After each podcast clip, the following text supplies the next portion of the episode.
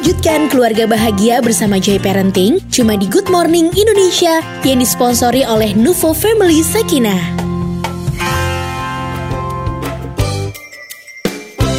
Hai Joy Parents, apa kabarnya hari ini? Kangen banget ya rasanya tuh Febi Lomena. Uh, udah Parents di Joy Parenting Podcast. Udah hari ke berapa nih ya? Kayaknya udah banyak banget deh, hari kesekian. Kita ini melaksanakan kegiatan full dari rumah aja ya. Udah mulai bosen gak sih Joy Parents? Pasti udah kangen kan? Buat main-main di luar, terus kangen banget pastinya sama kegiatan di luar rumah. Yang tadinya kita masih P P K M darurat, terus P P K M level empat, sekarang alhamdulillah puji Tuhan kita udah masuk ke level ketiga. Dan katanya sih, kalau di Jakarta itu kan udah banyak e, zona-zona R T yang masuk ke zona hijau ya. Nah, uh, di masa pandemi ini aku jadi inget nih satu statement yang pasti kita pernah omongin ya ke adik kita atau ke ponakan atau yang orang yang dekat sama kita sebelum pandemi. Ya gak sih?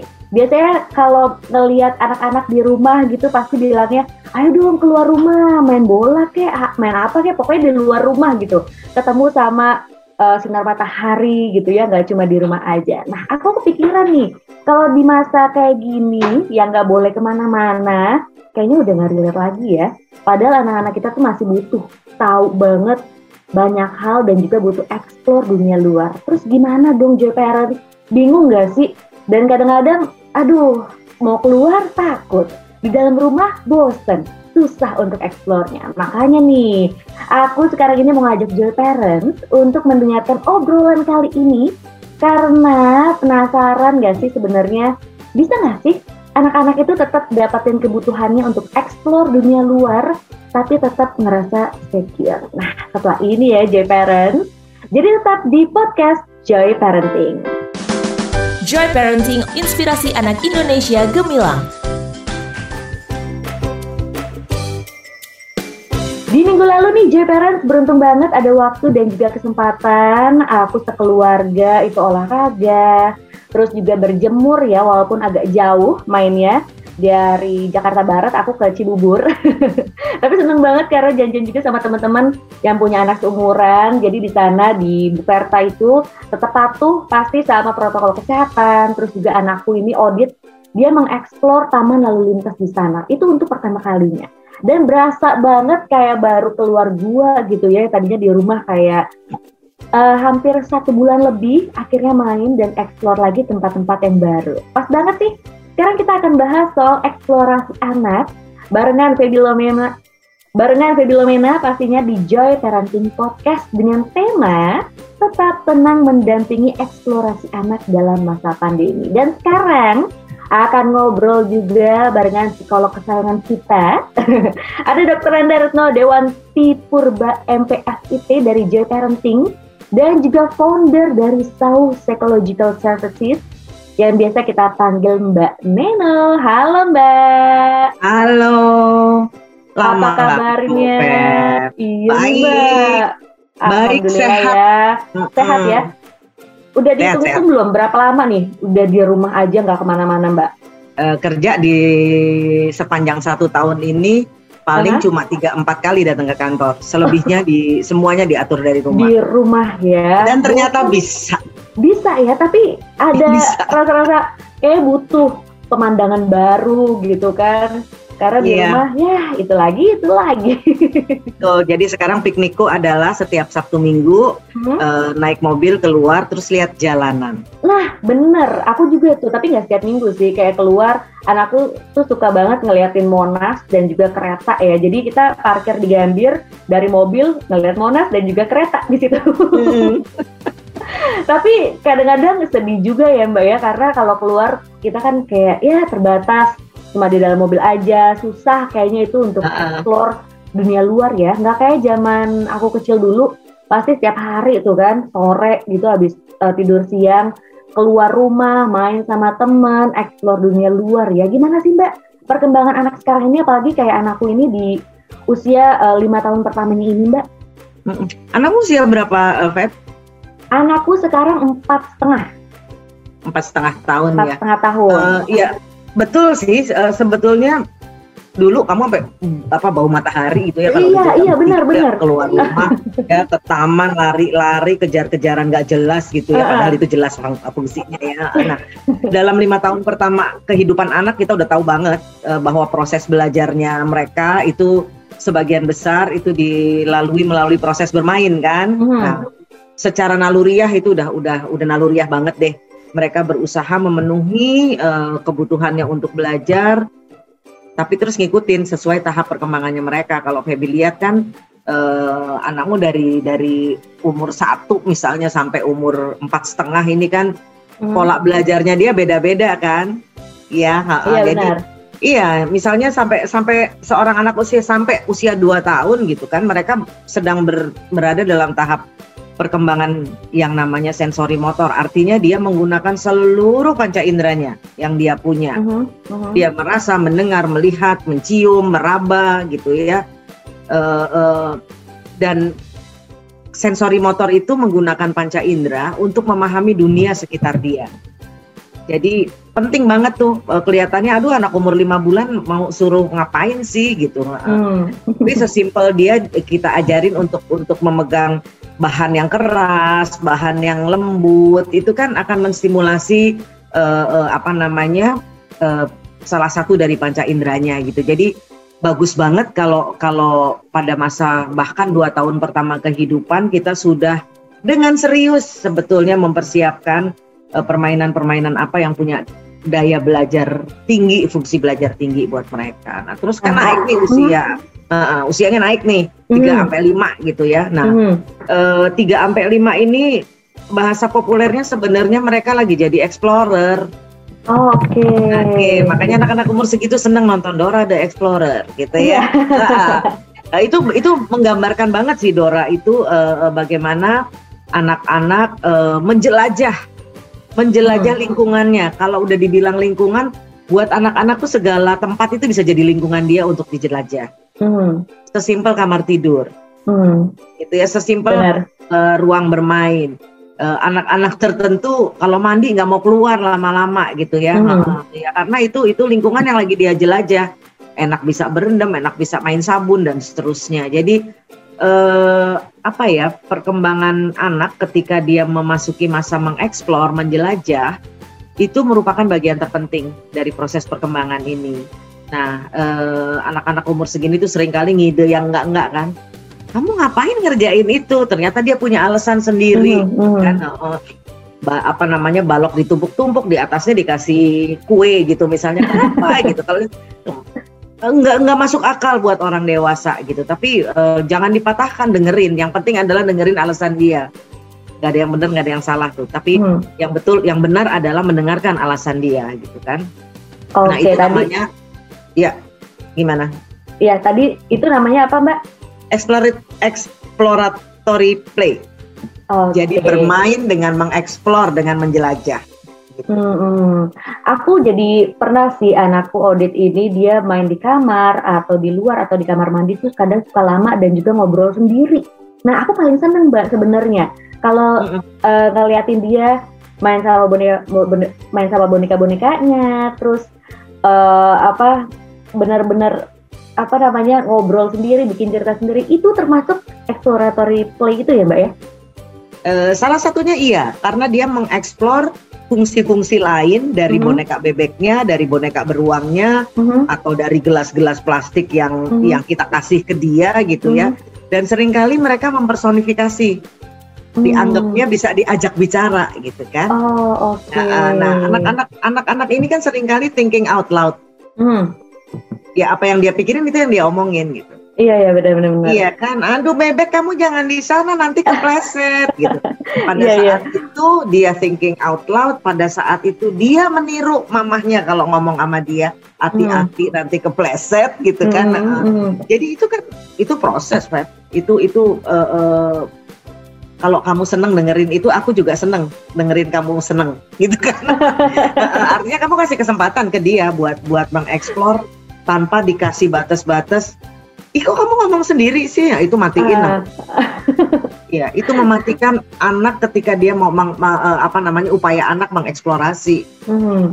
gitu. Iya, aku kadang-kadang senyum-senyum sendiri dengerin dia, oh cerita lagi ada princess, lagi ada raja, pangeran gitu. Tapi sebenarnya apa sih Mbak manfaat exploratory play itu untuk anak Mbak? Iya, karena karena tadi udah aku bilang bahwa anak itu belajar dengan menjelajah ya. Mm-hmm. Kalau kita dengar kata menjelajah, jangan selalu berpikir bahwa harus outdoor. Mm-hmm. Ya, uh, uh, mengeksplorasi dunia sekitar itu tidak selalu sama dengan lokasi-lokasi yang harus jauh dari rumah dan seterusnya.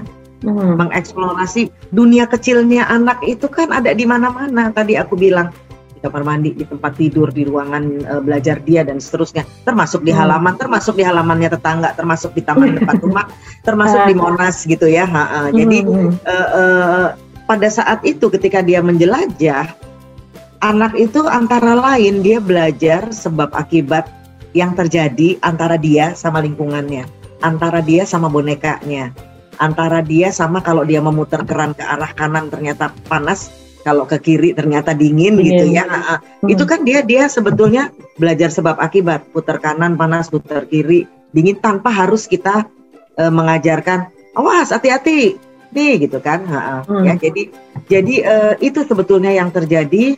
Uh, tentang proses bermainnya, bukan tentang produk atau kreasi yang dia hasilkan dalam permainan. Jadi yang lebih penting adalah prosesnya. Nanti kalau anak udah sampai usia tertentu, lalu dia akan beranjak di mana kita akan juga uh, uh, apa namanya mementingkan atau membahas atau meminta dia menghasilkan sesuatu dengan bentuk yang pas, dengan hmm. dengan warna yang sesuai dan seterusnya gitu. Tapi di, di usia yang ini belum, jangan buru-buru gitu, biarin ya. Jadi uh, mereka akan bermain karena dalam bermain itu terjadi proses yang lengkap. Dia melihat, mengamati, cari tahu, mencoba hal baru, salah, nyoba lagi, bertualang, bereksperimen gitu. Banyak hmm. banget, sebetulnya banyak banget kata kerjanya di situ gitu kan. Nah, hmm. uh, uh, ini exploratory play ini adalah uh, tentang how dan tentang why. Jadi hmm. makanya nggak jarang uh, dalam jenis permainan ini anak melibatkan seluruh anggota inderanya dan tubuhnya, loncat-loncatan, lari gitu kan. Hmm. Yang penting kita kita memastikan aja uh, uh, sesekali kita tanyain tujuannya apa gitu kan. Uh, bukan untuk menyalahkan atau membenarkan, tapi kita tahu bahwa sebetulnya dia sedang mencoba sesuatu. Itu itu yang yang disebut uh, bermain dengan menjelajah ya. Oke, okay, jadi enjoy the process lah ya Mbak ya untuk anak-anak yeah. ya. Jadi kita yeah. kita sebagai orang tua uh, cukup apa ya uh, harus mendukung juga anak-anak biar dia proses bermainnya juga mm. uh, enak gitu ya. Nah itu dia Joy Parents, kita udah tahu soal exploratory play ya dan juga manfaatnya yang tadi udah dijelasin sama Mbak Neno. Nanti kita akan lanjut lagi. Gimana sih cara kita sebagai orang tua itu mendukung proses exploratory play ini? Tungguin ya, tetap di Joy Parenting. Joy Parenting, inspirasi anak Indonesia gemilang. Kembali lagi di Joy Parenting, Joy Parents. Febi Lomena masih ada barengan sama Mbak Neno. Kita lagi ngobrol-ngobrol. Sebaiknya gimana Mbak untuk mendukung proses exploratory play-nya ini Mbak? Nah ini yang jadi yang banyak dikeluhkan atau yang banyak di, di, diceritakan uh, uh, Joy Parent gitu ya. Uh-huh, uh-huh. Uh, kepada saya selama setahun setahun terakhir ini, selama masa pandemik ini. Nah uh, Mbak Neno atau Tante Neno gitu, ini gimana gitu kan, keluar nggak boleh, kita takut gitu kan. Benar. Uh, uh, rumah kami tidak cukup besar buat anak untuk mengeksplorasi dan seterusnya. Hmm. Saya bilang sama sama sama, sama Joy Parents bahwa ingat ya bahwa proses tembang, kembang, tumbuh kembang ya atau proses berkembang dan bertumbuh anak-anak itu sebenarnya uh, nggak mengenal tombol pause. Eh lagi pandemik pause, klik gitu. Terus dia nggak hmm. boleh ngapa-ngapain gitu ya. Jadi hmm. uh, uh, jangan kita melihatnya dari sisi yang itu, tapi justru kebutuhan anak dalam bereksplorasi ini uh, harus kita pastikan tetap ada. Kita caregiver nih, significant hmm. others dari dari anak-anak kita harus bisa dengan kreatif memfasilitasi proses eksplorasinya, ya. Hmm. Caranya gimana? Satu hal, manage resiko. kita harus memanage, uh, uh, mengelola resiko-resiko yang mungkin muncul. Uh-huh.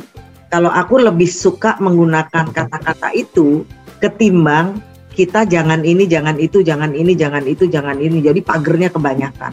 Uh-huh. Ya, uh-uh. Jadi uh, uh, boleh nggak anak main gunting baru uh, tiga tahun? Boleh, saya bilang. Uh-huh. Guntingnya yang dipilih. Guntingnya dari plastik, yang digunting apa? Yang digunting uh, Play-Doh misalnya, lilin, hmm. gitu kan? Oh, oke. Okay. Iya, jadi ke, ke, ke terpenuhi semua kemampuan dia belajar uh, motorik halus ya, uh, uh, hmm. memegang, kemudian menekan, menggunting, terpenuhi, tapi resiko kegunting juga terhindari. Gitu. Jadi hmm. jangan sampai rasa takut kita itu justru memasung anak-anak kita dari haknya untuk mengeksplorasi lingkungan. Itu kata-kata bijaknya. Ya. Berarti selama di rumah aja sebenarnya nggak menutup kemungkinan buat uh, exploratory play ini ya Mbak ya? Nggak dong, banyak kalo banget hmm. kemungkinannya. Kalau misalnya nih anak-anak uh, lagi kita kasih kesempatan buat keluar pasti dengan patuh sama protokol kesehatan, gimana hmm. ngobatin was-wasnya nih Mbak pas mendampingi anak untuk bereksplorasi? Ya, ya berarti itu kita masuk udah memanage resiko ya, Feb ya. Kalau mm-hmm. kalau aku sih nomor satu kalau kita ngomongin soal me, mengelola resiko, karena ini lagi pandemik dan aturan-aturan untuk mengelola resiko sudah cukup jelas dan terang gitu ya. Mm-hmm. Dari tiga M jadi empat M jadi lima M jadi mm-hmm. enam M itu duluan. Oke. Okay. Itu dulu yang kita pegang gitu ya, dari dari mulai uh, uh, mencuci tangan, menjaga jarak uh, dan seterusnya sampai enam. Itu baru lalu kita memilih area mana. Jadi jadi eh, yang mesti kita ingat adalah bahwa tujuan kita mengajak anak-anak menjelajah gitu ya. Eh, itu apa sih yang tujuannya? Tujuannya kan adalah sebetulnya menumbuhkan keterampilan, menumbuhkan hmm. skills, hmm. menumbuhkan kemampuan dalam mencari dan menggunakan segala resource yang ada untuk sebenarnya menciptakan solusi. Anak hmm. dari kecil udah diajarin menciptakan solusi dengan cara yang barangkali tidak dia sadari gitu kan. Nah, uh, setiap kali dia uh, muter lewat situ dia ketemu anjing misalnya gitu mm-hmm. ya. Nah, mm. anaknya masih takut sama anjing, nangis dia. Nah, setiap kali tapi dia jalannya polanya gitu lagi, ketemu lagi gitu kan. Nah, coba kita kita kita encourage, coba deh kamu lewat jalan yang sebelah kanan kan. Mm. Tapi jangan lupa kalau udah ada pohon yang bunganya warnanya merah, kamu ke kiri. Itu kan banyak banget yang dia pelajari dari jalan lurus, dari arah, dari bunga merah, dan mm-hmm. solusi akhirnya adalah uh, menghindari uh, anjing yang pada umur itu dia masih takut misalnya. Mm-hmm. Kayak gitu. Jadi jadi uh, uh, resourcefulness, kemampuan mencari mengelola mas, uh, sumber daya yang ada itu penting. Kemudian anak juga jadi berpikir kritis bahwa hmm. kalau dia bolak-balik uh, lewat situ kejedut meja, lewat situ kejedut meja, ya jangan lewat situ gitu kan. Uh. Uh, dia mikir gitu kan, kemudian memecahkan masalah pakai logika dan imajinasi, membangun konsep diri yang positif, uh, uh, dia jadi lebih pede dan dan uh, seterusnya gitu ya. Hmm. Jadi uh, uh, kalau menurutku tujuannya dulu dipikirin gitu ya, mau apa nih kita bermain sama anak gitu ya. Uh, Walaupun cara kita bermain atau permainannya sendiri disorganize, gak apa-apa. Kan permainan ada yang organize, ada yang gak organize. Hmm. Ya, nah e, dan anak-anak berhak atas dua-duanya, bermain organize atau bermain tidak organize. Tadi pertanyaanmu apa, e, Feb? Yang terakhir, cara e, kita untuk ngobatin was-wasnya nih, Mbak. Saat anak itu ya. e, mendampingi anak bereksplorasi. Iya. Mm-mm. Ya aku balik lagi bahwa dalam hmm. kondisi pandemik enam M. Ya, pakai masker, memakai masker, mm-hmm. mencuci tangan, menjaga jarak fisik, membatasi mobilitas, menghindari kerumunan dan menghindari makan bersama. Itu itu pakem nomor satu dalam kondisi mm-hmm. pandemi. Mm-hmm. Gitu kan? Uh, uh, uh, misalnya semua orang sekarang Monas kosong gitu, atau mm-hmm. uh, uh, apa namanya uh, jalan pagi di kompleks tertentu enak tempatnya luas. Pasti kita, kalau aku sih kalau kita mau, sepanjang kita mau enam M ini jangan dijadikan hambatan karena bisa kita lakukan. Hmm. Nah, e, menjaga anak agar terjauh, ter, ter berjarak dari atau e, terhindar dari paparan virus Kan hmm. bukan berarti kita harus secara ekstrim memutus total hak mereka untuk meng, meng, apa, bereksplorasi gitu dengan mengeluarkan banyak kata jangan dan larangan-larangan gitu. E, dua puluh empat jam di rumah tanpa fasilitasi kegiatan eksploratori, e, itu energinya mau dikemanain anak-anak? Nah itu dia, kadang-kadang e, untuk tidur siang tuh jadi ini ya Mbak ya, jadi terlalu sore karena energinya nggak kebuang, kurang kan? capek, benar, kurang capek gitu kan, anak-anak kurang capek dan dan dia juga bosen untuk bermain yang nggak berstruktur sepanjang hari, hmm. gitu. Gak nah, berstruktur, nggak jelas gitu kan? Hmm, mungkin bisa disebutin Mbak untuk exploratory play ini apa contohnya Mbak untuk yang di dalam rumah ya, yang hmm. kan sekarang kita masih di masa pandemi masih kebanyakan kegiatan semua full di dalam rumah. Contoh ya. kegiatannya apa aja Mbak? Contoh kegiatannya ya. Kalau aku berpikir gini, eh, pakemnya tetap ya. Uh-huh. Kita tidak mengeluarkan semua mainan di satu saat.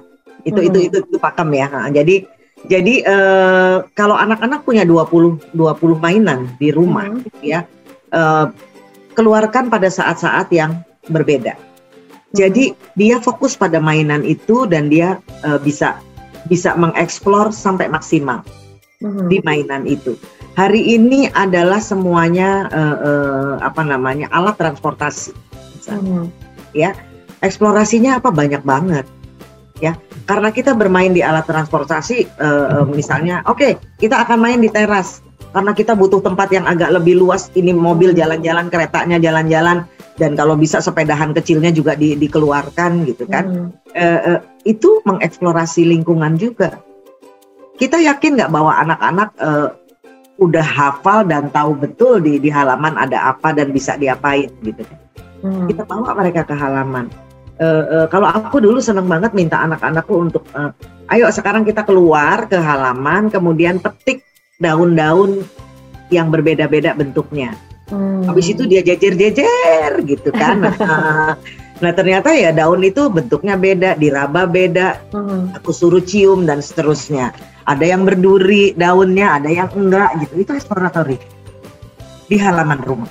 hmm. Naik sepeda ya. Di halaman rumah, uh, beberapa orang tua aku lihat uh, uh, bahkan naik sepedanya di dalam rumah, di luar tengah diluasin gitu ya. Uh, uh, Oke okay, memang memang uh, pasti ada yang dikorbankan, kita juga nggak hmm. boleh terlalu kaku. Wah kok main di ruang tengah tuh ngajarin nggak baik. Yang penting kita menjelaskan kan. Hmm. Di kamar juga, di kamar juga banyak sebenarnya kan yang yang bisa dieksplor, banyak banget. Dan nomor satu uh, tadi sebetulnya ya, seringkali exploratory play itu uh, bikin anak jadi kotor. Hmm. Uh, Benar. Jangan takut. Jangan takut ya, pokoknya berani kotor itu baik ya Mbak ya. Iya dong, artinya gini, kita lagi bikin kue kan sekarang ibu-ibu pada senang masak. Dia gangguin terus, terigunya diapain, gulanya diapain, digelar tikar plastik di bawah, kasih terigu satu mangkok misalnya, sama kasih apa satu lagi, serok-serok kayak apa, warna-warni, suruh dia, dia asik di situ. Gitu ya, ya. Uh, uh, uh, kita kita uh, uh, menggunakan mainan apa namanya hal-hal sehari-hari buat mainan boleh nggak? Aku sih boleh, terigu gitu kan, uh-huh. berbahaya karena uh, artinya uh, uh, itu juga mengeksplorasi. Ibunya masih bisa tetap masak, anak-anak di bawah nggak usah dipikirin nanti berantakan. Uh-huh. Ya namanya umur masih segitu. Iya, itu dia Joy Parents. Kita udah tahu soal exploratory play ya, dan juga manfaatnya yang tadi udah dijelasin sama Mbak Neno. Nanti kita akan lanjut lagi, gimana sih cara kita sebagai orang tua itu mendukung proses exploratory play ini. Tungguin ya, tetap di Joy Parenting. Joy Parenting, inspirasi anak Indonesia gemilang. Kembali lagi di Joy Parenting, Joy Parents. Febi Lomena masih ada barengan sama Mbak Neno. Kita lagi ngobrol-ngobrol. Nah, kalau aku sendiri nih, uh, aku nah. masak, aku masak uh, ada adonan gitu kan.